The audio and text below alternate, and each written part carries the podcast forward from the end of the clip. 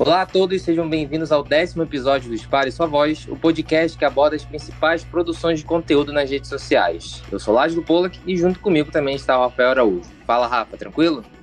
Olá, Lázaro, olá, ouvinte. A convidada de hoje é Júlia Garcia, uma jovem atriz de apenas 17 anos que participou da novela Tiquititas no SBT. E além do seu trabalho na TV, também é bastante ativa nas redes sociais, especialmente no Instagram e no YouTube. E hoje ela veio bater um papo com a gente. Júlia, seja muito bem-vinda ao Espalhe Sua Voz. Oi, gente, muito obrigada pelo convite. Estou muito feliz de participar aqui com vocês. Estamos muito felizes também, Júlia. E assim, você desde muito nova já foi inserida em trabalhos como atriz, né? A pergunta que eu faço é: você já se imaginou fazendo outra profissão? Ou o fato de ter começado tão cedo não te deu muito tempo para ter esse tipo de pensamento? Então, na verdade é da minha família. Minha família sempre me falou que eu posso ser atriz e tudo mais, mas que eu tenho que continuar perseguindo outros sonhos meus. Então, eles sempre me deram opções do que eu posso seguir além da minha vida de atriz. Eu acho que eles sempre quiseram que eu tivesse uma outra carreira e tudo mais, por precaução, talvez. Então, sim, desde sempre eu penso em outras carreiras. Quando eu era menor, eu queria ser atriz veterinária, acho que como quase toda criança. Uhum. Mas hoje em dia eu sei que eu tenho que trabalhar com comunicação. E se eu fosse seguir outra carreira, eu seguiria por uma comunicação um pouco diferenciada, que seria a moda, mas que mesmo assim eu conseguiria me comunicar com vários públicos. Então, eu acho que esses são os meus meus dois empregos do sonho, trabalhar com a moda e trabalhar como atriz. Bem interessante. Julia, você no seu Instagram, falando da sua rede social, é, você usa muito o seu IGTV para produzir vídeos, entre outras coisas. É, você tem essa ferramenta como uma extensão assim, do seu trabalho para mostrar mais quem você é? Com certeza, com certeza. É com o IGTV acho que eu consigo me apresentar um pouco melhor para o meu público, né? Porque são vídeos mais extensos e tudo mais, como o YouTube, mas eu uso o IGTV mesmo como trabalho, uso como um canal que eu posso falar com o pessoal e mostrar o meu trabalho. Sim, e é, o, que, o que você mais gosta no IGTV que te faz ter uma quantidade maior de conteúdo nessa ferramenta, comparando, sei lá, com Stories, com o próprio Reels do Instagram, que é mais novo? O que, que você mais gosta no IGTV? Acho que é o tempo, né? Como é um, um tempo bem grande, é, eu consigo me comunicar um pouco melhor com os, os, meus seguidores e com as pessoas que estão vendo o meu vídeo. Porque às vezes em um tempo curto a gente fala as coisas e aí a gente deixa algo mal entendido, alguma coisa assim. É, a gente deixa de falar alguma coisa que a gente queria falar pela falta de tempo. Então o IGTV acho que é legal por isso, porque é uma forma da gente se comunicar direitinho, é, de ter tempo para falar com todo mundo e Acho que é isso, basicamente. Sim, ela oferece um pouco mais de opções né, na hora de editar, de Exatamente, conteúdo sim. do que os, os outros, né? Faz sentido, realmente. e, Júlia, falando um pouquinho mais sobre a sua carreira, principalmente no Chiquititas, né, no SBT, é, olhando hoje, é, depois de um tempo, é, qual foi a importância de ter participado de um projeto como Chiquititas? É, dá para dizer que foi uma porta de entrada para outras oportunidades na sua carreira? Nossa, com certeza. Acho que foi a porta principal de entrada para minha carreira. É, eu aprendi muita coisa lá. Apesar de eu ser muito pequena quando eu participei da novela, é, realmente foi uma coisa que abriu caminhos para tudo que eu tenho hoje, sabe? Tanto para rede social, ou para minha vida que eu trabalho com YouTube, ou pro TikTok, outras redes sociais, enfim, para desfiles que eu também participo, eu acho que abriu a porta para tudo. É, realmente foi um marco assim da minha da minha vida de atriz foi o mais essencial, assim, realmente. Eu não acho que eu teria é, chance de mexer com redes sociais e com comunicação se não fosse a novela. Acho que nunca teria passado pela minha cabeça, sabe? E também porque eu morava no Rio antes de fazer a novela. Eu vim morar em São Paulo com a novela, por causa da novela mesmo. Então acho que eu não teria essa vida que eu tenho hoje, não. Júlia, você falou que atuar foi sempre de família, você falou agora da Tiquititas. Queria saber como é que você chegou tão nova a ter a oportunidade de fazer é, essa novela. Então, na verdade, eu comecei a minha carreira muito, muito novinha mesmo, porque meu irmão também é ator. Então, calhava às vezes de eu fazer participações nas novelas que ele fazia, ou fazer comerciais e tudo mais, e a gente participava da mesma agência lá no Rio. E quando surgiu a oportunidade, eles precisavam de uma menina ruivinha com a minha idade. Tipo assim, era pra ser um papel pra mim. E quando eu fui fazer o teste, só tinha eu de ruiva. Literalmente, todo mundo lá tava pra, lá para fazer outros papéis e tinha eu. Quem fez os testes pro papel da Ana, acho que foi eu e mais, tipo, quatro garotas, assim sabe? Não tinha tanta gente ruiva. Então, é, foi, foi isso, tipo, isso que abriu as portas. Ah, perfeito. E, Julia, você, falando de Tiquititas ainda, queria saber como é que é a sua relação com o elenco hoje, tantos anos depois. Você tem um canal no YouTube com a Lorena, né, que também fez parte da, da novela, mas com, com os outros, como que é esse contato? Da, persiste até hoje? Sim, gente, persiste. E é uma coisa assim, que a gente pode ficar um ano sem se falar, quando a gente se encontrar vai ser a mesma coisa. Porque, querendo ou não, a gente é uma família, né? A gente cresceu juntos. É, a gente brigava como irmãos. Tipo assim, a gente brigava de um ficar bravo com o outro e daqui um segundo tá tudo normal, tá tudo bem, porque éramos muito pequenos, aprendemos todos juntos. Então, somos uma família realmente. Os laços ainda ficam. Eu converso com a maioria das meninas no WhatsApp e trabalho com elas também, né? Por causa de eventos e tudo mais. E ainda todo mundo é muito unido. Eu sou mais da Lorena porque foi o, o acho que foi o laço que mais ficou para mim. Como a gente participava do mesmo núcleo na novela. Mas eu ainda falo com a Cíntia, que a gente também trabalha juntas, e a Cíntia é como se fosse da minha família também, com a Lívia, com a Raíssa, enfim. Eu imagino que a novela também, para eles, né, pro resto do elenco, tenha sido muito importante também, né? Não só para você, não foi? Com certeza, não, com certeza. Eu acho que para muitos ali foi a primeira oportunidade, sabe, de fazer algo grande. Porque foram muitos anos de gravação, foi uma coisa muito séria. Tipo, o SBT investia realmente nessa novela. A gente estendeu as gravações porque estava fazendo muito sucesso.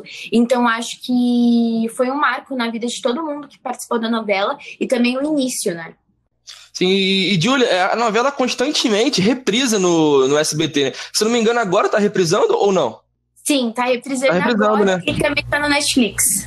Ah, que ótimo, que ótimo. Então é bom que até para esse público mirim que está crescendo agora consegue acompanhar a novela, né? Que provavelmente quem assistiu vocês naquela época tá até um pouco mais velho, pode assistir também, mas tem esse público mais novo agora que pode acompanhar também e virar fã de vocês. Nossa, com certeza. Foi assim, a, o tanto de FC, gente, de da Ana ou de Chiquititas que surgiu agora com reprise na novela, eu fiquei passada, assim, tem muita gente assistindo mesmo. E isso é muito legal, né? Porque como reprisa várias vezes, é, alcança o maior público. E eu acho isso muito interessante. Pois é, Julia, agora eu queria mudar um pouquinho de assunto, é, porque assim, você praticamente cresceu é, e nós também, em uma geração que está totalmente imersa nas redes sociais, né? Então, assim, para você que tem milhões de seguidores, principalmente no Instagram, quais têm sido as maiores vantagens e as principais desvantagens das redes sociais? Bom, vou começar falando das vantagens. As vantagens é porque eu acho que eu consigo dar valor é, tipo, passar para o meu público o valor de alguns assuntos. É, atualmente está acontecendo tudo com o Pantanal, que a gente está vendo sobre as queimadas e tudo mais. E eu uhum. fiz um uhum. IGTV falando, e muita gente veio comentar comigo que não fazia ideia do que estava acontecendo no Pantanal. Então, acho que isso é uma vantagem, sabe? Passar o recado, passar uma mensagem é, não só como coisas que estão acontecendo no mundo, mas também na minha rede social prego muito sobre amor próprio, é, sobre ansiedade, porque eu tenho, eu, eu tenho ansiedade e eu quero normalizar isso, sabe? As pessoas que têm ansiedade não se sentirem mal por terem ansiedade. Saber que é uma coisa que bastante adolescente tem e tudo mais. Então, acho que isso é uma coisa muito legal, poder ajudar os outros. Isso é uma coisa que para mim é essencial nas minhas redes sociais e eu pego quando eu posso, assim. E uma desvantagem é porque as pessoas acham que, às vezes, só porque somos pessoas públicas, a gente não tem sentimentos ou que elas podem falar o que elas quiserem que a gente não vai estar tá vendo. Quando na verdade é mentira, né? A gente vê tudo, quando não a gente, as pessoas que nos ajudam a mexer nas redes sociais, e é uma coisa que magoa a gente, querendo ou não. Então, acho que essa é a maior desvantagem, não só para mim, mas como para todo mundo, que as pessoas acham que tem direito, tipo, palpitar na nossa vida ou alguma coisa assim. É, você citou um pouco dessa questão de ansiedade das pessoas. Você está exposta, né, ao comentário das pessoas.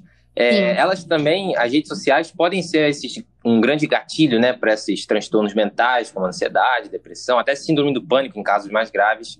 Então, a minha pergunta é justamente essa: como é que você lida com essa sua popularidade? Ela te deixa um pouco mais é, ansiosa em alguns momentos ou você consegue lidar bem com isso no geral? Com certeza me deixa ansiosa, assim. É, no, no final do ano passado, eu tive um, um, um, período muito difícil relacionado a redes sociais, a minha vida, enfim, que foi um período que eu tive várias crises de ansiedade. Então, sim, a rede social é um gatilho, querendo ou não. Eu acho que o que mais me ajudou é ter o apoio, o apoio da minha família, sabe? Principalmente da minha mãe. É, ela virou e falou assim: Isso é por diversão. A partir do momento que você não estiver se divertindo, você não faz mais, você não precisa fazer mais Você tá fazendo pelas pessoas que te amam e que te acompanham, mas a partir do momento que te fizer mal, você não tem que fazer a menos sair. E infelizmente tem muitas pessoas que desistem, né, dos sonhos delas de mex mexerem com a rede social por causa dessas, dessas, desses comentários, desse hate gratuito dado. Mas a minha forma de lidar é realmente procurando apoio na minha família, com certeza. E, Júlio, eu tava aqui observando o seu GTV e pelo que eu vi como sua mãe, você se diverte muito fazendo tudo que você faz. Né? Tem um pouco de tudo aqui no seu, no seu GTV. e um que chama minha atenção é que está aí lançando sua carreira de cantora também, tem até uma música autoral que você produziu, é a, a Menina Aqui. É, como é que foi produzir Sim. essa música e também essa sua carreira agora como, como cantora? Então, eu tenho duas músicas, que é a Menina Aqui. Uma das músicas tem um nome indefinido, porque quando eu pretender lançar, eu vou mudar de nome, porque eu acho que o nome ficou uma coisa nada relacionado com a música, mas não é nada sério, não é nada certo também. Mas eu pretendo, eu queria muito ter a oportunidade de gravar essas duas músicas. Eu acho que seria muito legal. Até porque eu escrevi elas pensando em acontecimentos da minha vida. Então eu ficaria muito feliz de ter a oportunidade e talvez num futuro eu consiga gravar essas músicas e lançar. Mas cantar mesmo é um hobby para mim, é uma coisa que eu sou simplesmente apaixonada, mas que eu não me vejo levando para frente como algo profissional. Entendi, E como eu falei da produção de conteúdo, você tem muitas produções aqui no seu Instagram, praticamente todo dia você bota pelo menos um story, uma foto, alguma coisa. As redes, as redes sociais é, não permite ficar muito tempo sem produzir nada, né? Você tem que se manter ativo nas redes, principalmente você que tem um engajamento uhum. muito grande. E as pessoas querem sempre consumir esse conteúdo. Você se sente meio obrigada a estar produzindo, não é tipo, tem, tem que estar todo dia ativo nas redes sociais, pode ser, ah, hoje eu tô cansado, hoje eu não quero participar, hoje eu não quero é, botar um vídeo, botar um stories, mas tenho que botar porque a galera tem que me ver engajada. Você tem um pouco isso para você sempre é natural a produção de conteúdo?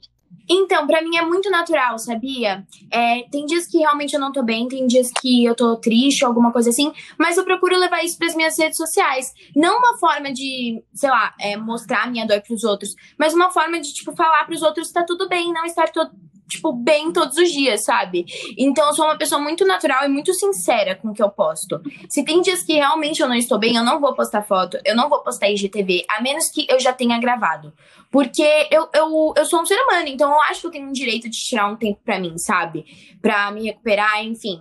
Mas eu sempre falo nos meus stories o que tá acontecendo no meu dia, eu sou totalmente sincera nos meus stories. Então, às vezes eu apareço chateada comentando alguma coisa com o pessoal. Eles são super fofos, eles conversam comigo. Então eu sou 100% natural. Quando eu vou gravar algum conteúdo em dias que eu tô triste, eu procuro gravar um conteúdo em volta daquilo, sabe? Pois é, e Julia, você, além do seu canal com a Lorena que citamos, né, no, no início da entrevista, você tem o seu próprio canal que tem 177 mil inscritos, né? E por lá, entre tantos Sim. vídeos, você tem muitos vlogs, né, produzidos. É, como é que era a produção desses vídeos? Era algo espontâneo ou você já saía de casa mais ou menos com a ideia do que filmar, do que gravar? Como é que era? Gente, isso é uma história muito engraçada. Eu nunca me dei bem com o YouTube. Tipo assim, eu sempre me sentia tímida, não sei. Eu me sentia muito tímida no YouTube. E vlog é uma coisa que eu tenho paixão em fazer. Não às vezes para postar, mas tem vezes, alguns dias que eu saio, vou fazer alguma coisa legal, eu faço um vlog pros meus amigos, envio para eles, enfim. Então, quando eu fazia o vlog, eu nem pensava. Tipo, eu ligava a câmera saindo de casa e falava, ah, hoje eu vou fazer um vlog. E aí eu fazia, eu tenho paixão por editar também. Então, pra mim era muito gostoso ficar editando vlog, porque eu via meu dia inteiro. E é, eu acho que esse é meu estilo de vídeo, sabe? É o que eu gosto de fazer. Se eu pudesse escolher um estilo de vídeo para só postar isso no YouTube, seria vlogs. Pois é, e você falou que você nunca se deu muito bem com o YouTube, é, mas de onde surgiu a ideia de lançar o próprio canal? Foi alguém que te aconselhou ou foi por vontade própria mesmo para ter alguma experiência na plataforma? Sim, por vontade própria para ter experiência, mas teve uma época que todos os atores tinham YouTube e postavam vídeo no YouTube. Então, porque eles achavam que isso era um, um caminho para TV, sabe? Até surgir o IGTV, no caso, mas antes era o YouTube. Então eu, eu era muito focada no YouTube, mas eu era muito tímida. Tipo assim, se você pega os meus vídeos e você me conhece pessoalmente, eu sou muito tímida nos meus vídeos. É tipo, eu não falo nada, eu não faço nenhuma piada. Sendo que eu sou uma pessoa super extrovertida quando a gente tá num papo e tudo mais. Foi por isso que eu parei mesmo. Naquela época eu só não me sentia muito confortável, mas eu fazia porque eu achava que isso ia me levar pra minha carreira de atriz de novo. e, e Julia, você tem 17 anos, como a gente falou, está numa transição da fase adolescente para a fase adulta, né? Crescendo como artista e pessoalmente também. A sua percepção, você, qual o público que você atinge, que você fala hoje? É o público jovem, adolescente ou o público adulto? Nossa, posso falar que tem uma mistura de todos, viu? Tem bastante adulto que me para na rua para tirar foto e fala que me acompanha, como tem bastante criança também.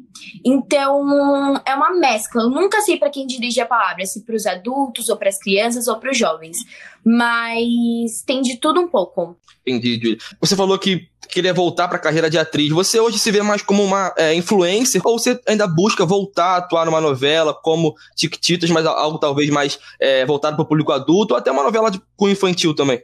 Não, com certeza eu, eu pretendo voltar, voltar a atuar. O meu foco é a vida de atriz. Quando eu tiver uma oportunidade, eu vou abraçar de braços abertos, mas atualmente eu me vejo mais como uma criadora de conteúdo para as redes. Legal, Júlia. E assim, pensando um pouquinho mais na sua imagem, o que você planeja para sua imagem na sua carreira, você planeja se manter comunicando a um público específico, por exemplo, como um público, sei lá, infanto-juvenil, ou você também quer, à medida que você vai se desenvolvendo, trabalhar para se aproximar de outras faixas etárias também? Então, isso é uma coisa meio difícil. Tem coisas na minha rede social que eu acho que o público infantil ainda não entende. Então, eu adoraria conversar com pessoas da minha idade, sabe? É que o meu conteúdo fosse dirigido para pessoas da minha idade. Como é? Porque tem entre as faixas etárias, a maior faixa etária que a gente tem é dos 14 até, sei lá, os 17. Então, eu gosto muito de trabalhar com esse público. E é, eu acho que é o meu público-alvo e o público que realmente pretendo atingir.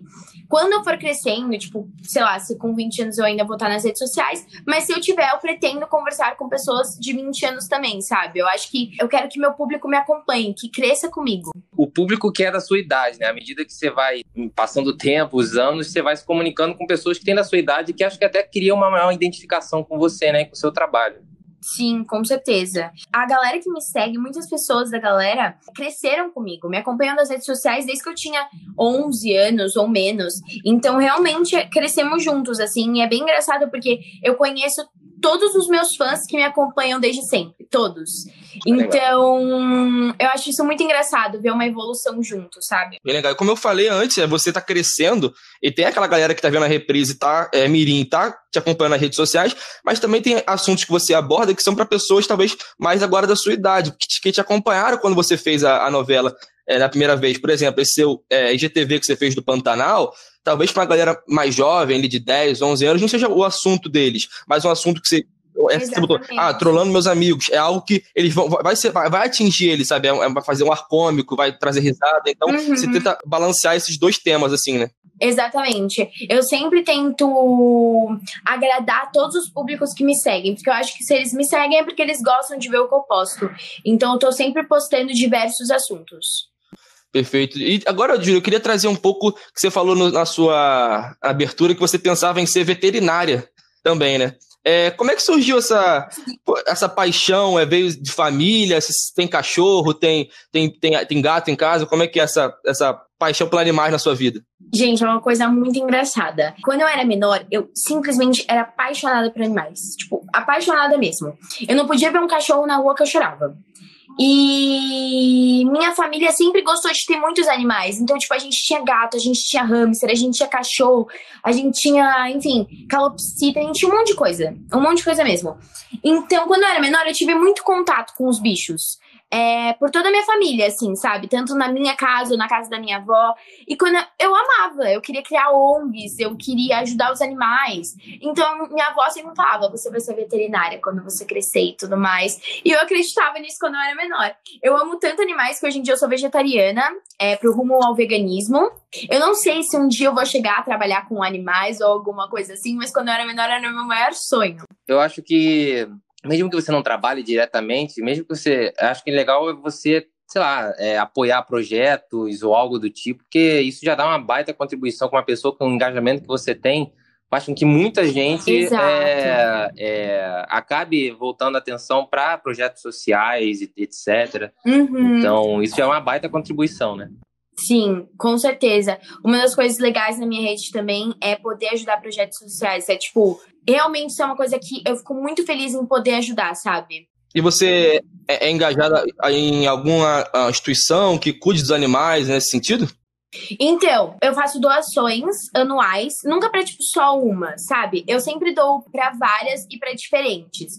A última que eu doei foi uma, uma que precisava muito de ação. Eu não vou lembrar o nome, queria muito falar o nome, porque eu realmente não lembro. Eles, eles são uma ONG que eles são. Eles não têm ajuda, eles não têm patrocinadores, sabe? Eles são por conta deles próprios. E eu sempre tento ajudar eles porque eles são muito bondosos mesmo. Teve uma época, é de uma amiga da minha irmã, no caso. Teve uma época no SBT que tinha um cachorro por lá, tipo, abandonado. Gente, eu chorava por causa desse cachorro diariamente. diariamente. Vocês não estão me entendendo, porque ele tava com a patinha machucada. E eles se ofereceram para ir lá buscar o cachorro, sendo que é lá na Anguera, o SBT é muito longe de onde eles se encontram, sabe? Então eu sempre tento ajudar eles. Queria muito lembrar o nome, mas eu não vou conseguir lembrar agora. E, Júlia, você falou que, primeiro, bem legal, é, acho que você é, doar e fazer a sua parte, mais com 4 milhões de seguidores, você dá voz e você transmite a sua mensagem para muita gente. Então, eu acho que é, é muito importante essa, essa sua atuação nessa causa que eu acho muito, muito importante, cuidar dos animais. E sobre o. Você falou que é vegetariana e pretende futuramente virar vegana. Como é que foi esse processo de ser vegetariana? É, foi difícil? Você chegou a, a, a comer carne depois para você essa transição foi complicado para você ou por causa da sua paixão pelos animais foi tranquilo? Eu nunca gostei tanto de carne vermelha, assim. Tipo, eu comia bife, comia churrasco, mas nunca foi algo que eu sentia vontade de comer. Eu comia porque acho que era, é da nossa rotina, né? Tipo, sempre comer um arroz, feijão e um bife. Mas não foi nada tirar, tipo assim, nada mesmo. É, o que me doeu mais foi o frango e o peixe tanto que eu só fui para. Eu parei de comer carne vermelha e o frango, e depois de dois meses eu fui parar de comer peixe. Então, para mim, o mais difícil foi largar o peixe e o frango mesmo. Mas depois que eu larguei, depois que eu fiquei, tipo, uns dois meses sem, para mim, não faz mais falta nenhuma, assim. Eu sinto o cheiro hoje, já me enjoa e tudo mais. Depois de um tempo que eu parei de comer, eu voltei a comer peixe uma vez e eu passei totalmente mal. Acho que meu organismo já se acostumou a viver sem carne. Eu não sinto falta, o meu organismo não precisa também de carne. Eu fiz os exames, né, bonitinhos que você tem que fazer quando você é vegetariana. Eu tô 100% saudável, então não me afeta em nada no meu dia a dia, de verdade. Ah, que bom, porque é, é um dilema, né, Julia? É, pra galera que tá tentando é, ter uma uma alimentação vegana vegetariana, mais específica, assim, essa fase de transição é sempre muito complicada, mas que bom que pelo menos para você não foi tão, tão traumático, né, digamos assim. Uh, Sim, com certeza. E esse processo da mudança, de deixar de comer carne, você disse que principalmente frango e peixe que você mais gostava, durou quanto tempo, assim? Você consegue lembrar mais ou menos? Então, eu parei de comer carne e frango da noite pro dia. Eu só parei. Tipo, parei e não comi mais. O peixe que foi mais demorado, eu tentava evitar, mas eu comi, eu comia, assim. Aí depois de dois meses eu também virei e falei assim: não, chega, não quero mais, é, vou parar também. Aí eu parei da noite por dia, tipo, literalmente, só parei. E eu não tenho muito desses problemas de querer desistir e tudo mais, porque minha família me apoia muito. Toda a minha família acha uma causa muito bonita e tudo mais. É que minha família é aquela família que faz churrasco todo final de semana, sabe? Então, pro meu pai, eu acho que seria um pouquinho difícil dele parar de comer carne. Mas eles me apoiam super, assim. Aqui em casa, o que não falta é soja e coisas vegetais. Essa mudança geral da casa é bem importante. Então, quando todo mundo muda o seu cardápio, então fica muito mais fácil para aderir. Exatamente. Abordar agora um período que a gente está passando de quarentena, eu queria saber qual é a sua visão é, da classe artística durante esse período. É, você viu muitos amigos que perderam oportunidades de trabalho. Você também chegou a perder alguma oportunidade, ter que adiar algum projeto? Ou para você não teve nada disso, você só focou na sua rede social? Eu não tive que adiar nenhum projeto, graças a Deus. Todos os projetos que eu tenho são pro ano que vem. Então, acho que não fui pega de surpresa. Mas eu vi amigos que tiveram que deixar de gravar séries e filmes por causa da pandemia. Agora, graças a Deus, tudo tá voltando ao normal e tudo mais. Então, eles estão conseguindo retomar os projetos deles.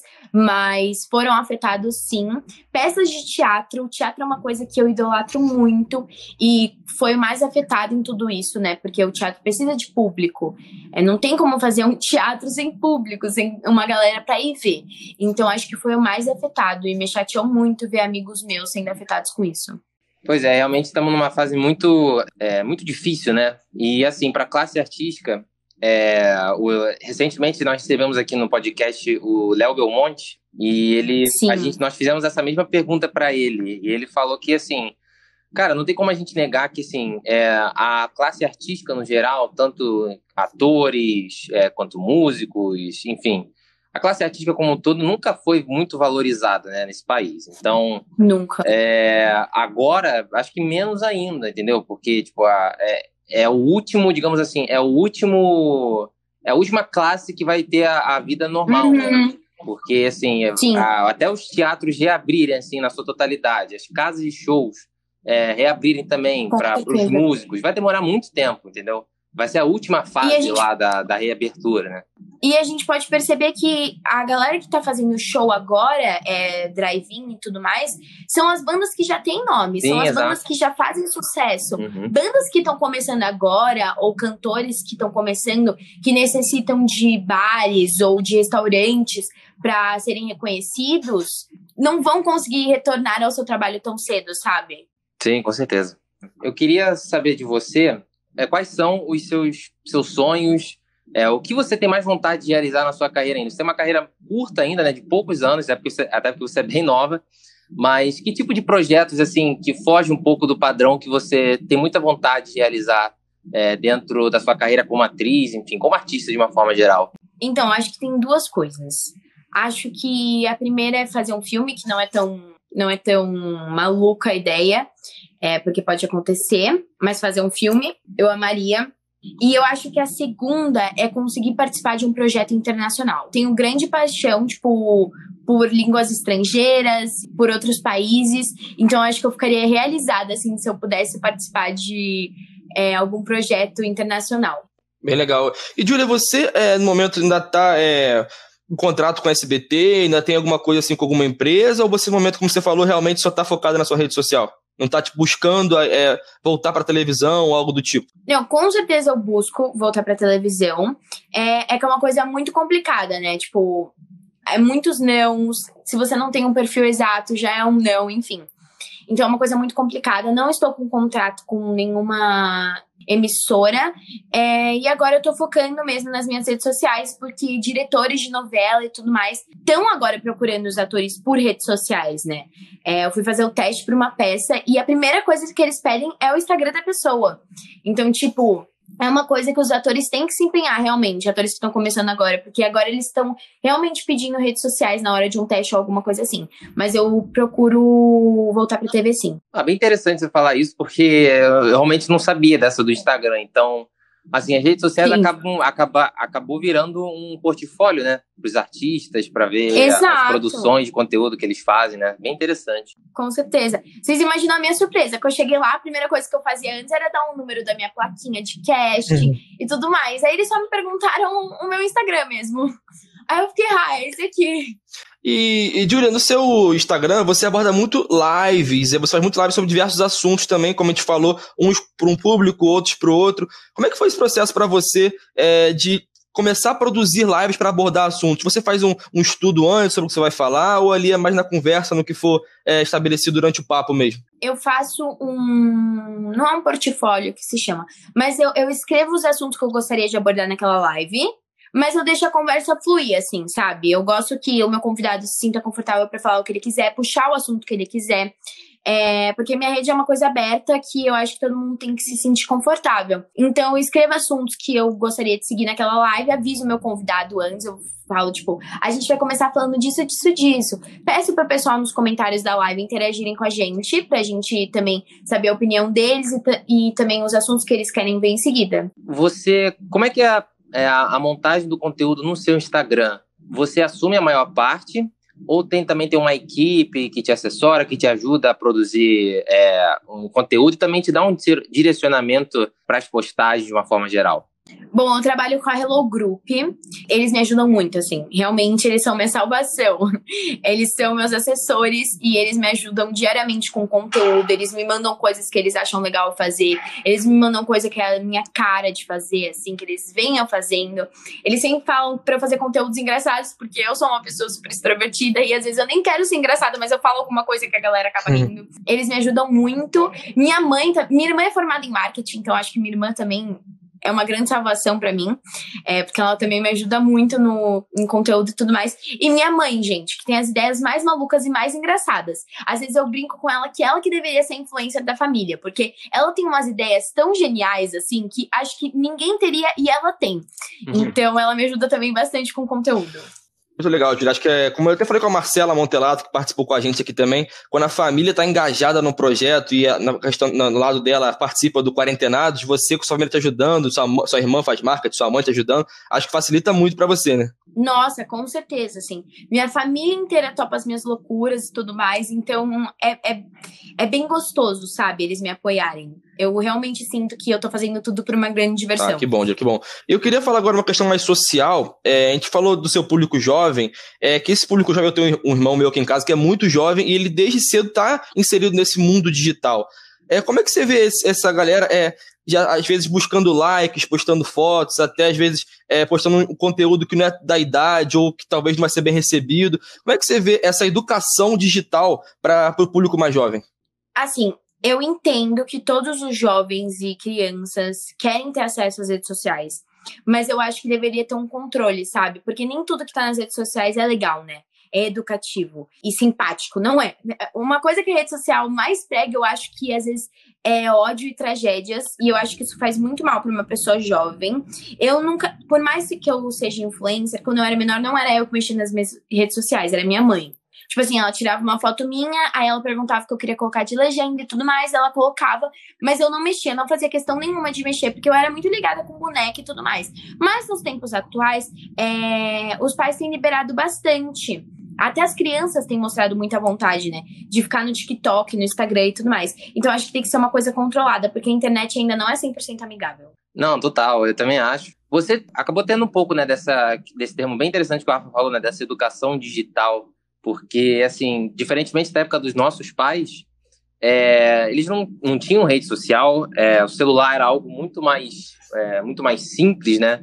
Essa coisa de se comunicar, enfim. É, não tinha tantas ferramentas disponíveis como a gente tem hoje. E, assim, as brincadeiras dele, é, deles acabavam sendo realmente jogar, sei lá, bola na rua, era mais ao ar livre, né? E essa educação digital, não sei se você concorda comigo, Julia, acabou também trazendo muitas crianças para dentro de casa, é, mais solitárias, é, Com certeza. celular. Então, e eu acho que se não tiver um controle também, é, você pode até acabar atrapalhando a educação é, da criança Exato. com a sociedade, né? Exato, e é assim, eu, tenho uma priminha menorzinha e a diversão dela é ficar jogando jogo no iPad. Pois é. E, gente, quando eu tinha a idade dela, eu lembro assim, que eu não queria sair do lado da minha casa de bonecas. Tipo, eu queria ficar brincando de boneco o dia inteiro. Sim. E no elenco, tinha, tinha a galera mais velha, de 13 anos e tudo mais, eles não queriam mais brincar de boneca e tudo mais. Tinha vezes que eles ficavam no celular. Mas ainda no elenco, com essa galera de 13 anos, eles brincavam de gatomia com os menores, eles brincavam de pique-esconde com os menores. Então, assim, na minha, na minha época, vai parecer que eu sou velha, né? Uhum. Mas, tipo assim, quando eu era menor, as crianças ainda brincavam de boneca. Foi uma coisa assim que mudou do nada, num estalar de dedos. Eu não vi as crianças mudando de preferir uma bola de futebol para um iPad. Eu não vi isso acontecendo. Sim.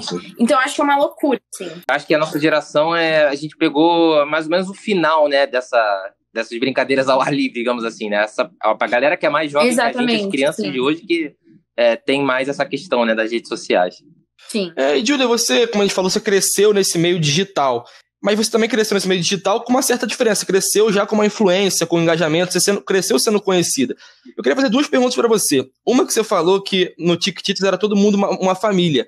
O Léo falou no, pra gente que no, no carrossel tinha um pouco de panelinha, tinham grupos é, que tinham mais entrosamento, que também lá no, no carrossel é, ele buscava muito pegar o conhecimento das pessoas mais velhas, dos atores mais velhos. No TikTok realmente era todo mundo muito unido e se você buscava sempre, desde criancinha, focar é, em aprender com quem já era mais experiente. Gente, isso é muito engraçado. Quando eu falei que a gente era uma família, os adultos também. Assim, os adultos, às vezes eles estavam na salinha passando texto e se a gente virava e falava, vocês podem brincar com a gente? Eles paravam tudo pra ir brincar com a gente. Tipo assim, era uma coisa muito gostosa. Eu não vou falar que tinha panelinha, porque eu não acho que tinha. Eu acho que tinham grupos grupos formados, tipo, grupos de mais intimidade, Sim. sabe? Uhum. Eu ficava com as menores porque eu era menor.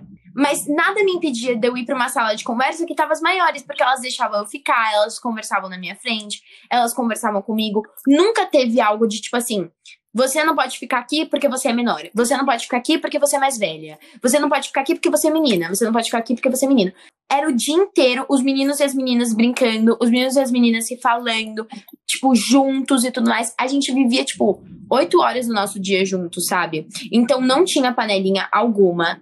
Eu não acho que tinha, era todo mundo cuidando de todo mundo, principalmente os mais velhos cuidando dos mais novos, assim. A gente era realmente irmãos, uma família. E os mais velhos, os, os adultos, né? Eles ficavam muito com a gente. Então, querendo ou não, a gente pegava conhecimento. A Madu do Monte, que é quem fez a Carol, é, ela vivia sempre com a gente, porque ela gravava no nosso cenário, ela gravava com as crianças. E o João Acaiabe, também a Carlinha, é, que ele fez o Chico e a Carlinha fez a Ernestina, foram as pessoas assim que mais me ensinaram a ter paciência, a ter calma, é, e tudo mais. Porque quando a gente é criança, a gente tem que ficar parado para gravar uma cena, mas às vezes bate uma crise de riso ou alguma coisa assim, uhum. sabe? E eles davam muito conselho pra gente. Eles falavam, tipo, tá tudo bem, vocês são crianças. Aí eles faziam a brincadeira do quieto, que tinha algumas cenas sérias, que a gente tinha que ficar quieto e tudo mais. Tipo, mais na brincadeira. Então eu aprendi muito com eles sobre muita coisa, assim. É, até, o Léo até comentou sobre isso, como você falou, que o diretor e quem trabalha com o pessoal infantil, além de dirigir a, a novela, tem que saber gerir um grupo infantil infantil. Como ele falou, tem, tem vezes que a criança não, é, só não, não quer fazer a cena, né? E aí tem que ter todo um trabalho de convencimento, de conversa, para ela voltar a atuar, né? Exatamente. É o diretor de Calcel e o diretor de Chiquititas, eu creio que foi o mesmo, eu não tenho certeza. Mas a gente, é, nas Chiquititas, a gente teve o Menezes. E, gente, o Menezes é o tipo de pessoa que eu levo pra vida. Ele tinha uma paciência com a gente que era, assim, muito gostoso de ver. Ele brincava com a gente enquanto ele montava a cena, sabe? Ele levava tudo na brincadeira, ele fazia piada com a gente. Quando a gente tava chateado, ele dava um jeito de alegrar a gente. Tipo, foi uma experiência ótima para mim. E tem gente que acha que é traumático, né? É colocar a criança no meio artístico. Tem mãe que fala que a, a mãe que a mãe de artista é infantil é louca. Mas na verdade não, foi uma das melhores experiências que eu poderia ter. Ai, que bom, que bom. É, realmente trabalhar com criança é, para adulto tem que ser realmente é, algo muito, digamos assim, tem que ter muita paciência e entender que são crianças que é o mais importante. Não dá para ter o mesmo tratamento com, com um cara mais velho, né? Então é, é outro é outro papo, né? com certeza. Sim. E Júlia, a gente está terminando aqui o nosso nosso episódio, mas antes eu queria saber que você contasse um pouquinho dos seus projetos futuros. Né? Você disse que felizmente você não foi tão afetada é, com a pandemia, porque seus projetos já estavam previstos para o ano que vem. Então, o que, que você pode adiantar Sim. aí para a sua vida, da sua carreira para 2021? Bom, que eu sempre gostei muito de viajar e eu sempre mostro muito isso nas minhas redes sociais, né? Sempre que eu viajo é uma chuva de conteúdos mostrando os lugares. Então, para 2021, quero deixar todo mundo preparado porque tem mais. Ah, legal. Deixa eu fechar, aproveitando que ela tocou nesse assunto. É, você falou que gosta muito de viajar. Qual foi o melhor lugar que você viajou, que você gostou mais de passar o conteúdo do local para o seu público? Inglaterra, gente. Completamente Inglaterra. Sem sombra de dúvidas. Acho que foi o melhor lugar que eu já fui na minha vida, assim. Londres, mais especificamente, no caso. Mas é maravilhoso, assim. Foi muito gostoso. Porque eu gostei de ir pra lá, porque era uma coisa que eu via como uma cidade cinza, que eu via como uma, uma cidade que ninguém ia se interessar sabe? Mas na verdade eu tava totalmente enganada. E mostrar isso pro pessoal que me segue, que, a, a, que o mundo é muito mais que Estados Unidos, porque a galera só quer ir pros Estados Unidos, Califórnia e tudo mais. Eu concordo que é maravilhoso, mas ir para outro país e ter essa experiência foi para mim completamente surreal. E você gosta de fazer uma pegada mais de é, tutorial, de mostrar? Você pode vir aqui, pode vir ali, ou contar a sua experiência no, no lugar? Contar minha experiência. Eu acho que me aproxima muito mais do pessoal que tá me assistindo e também desperta curiosidade neles, né? Legal, show de bola, Júlia. Bom, muito bem, a gente termina aqui mais um episódio do Espalhe Sua Voz. Queria muito agradecer a sua participação, Júlia. Nós gostamos muito. Espero que você tenha curtido também. Eu adorei, muito obrigada mesmo. Eu adorei participar e foi ótima a nossa conversa. Show, Rafa. Valeu, até a próxima. Até a próxima, lá. Queria agradecer a Júlia de novo. A gente ficou muito feliz pela sua participação. É, o papo foi muito legal. Os ouvintes que chegaram até aqui, é, agradeço também. E semana que vem voltamos com mais um episódio. Um grande abraço a todos.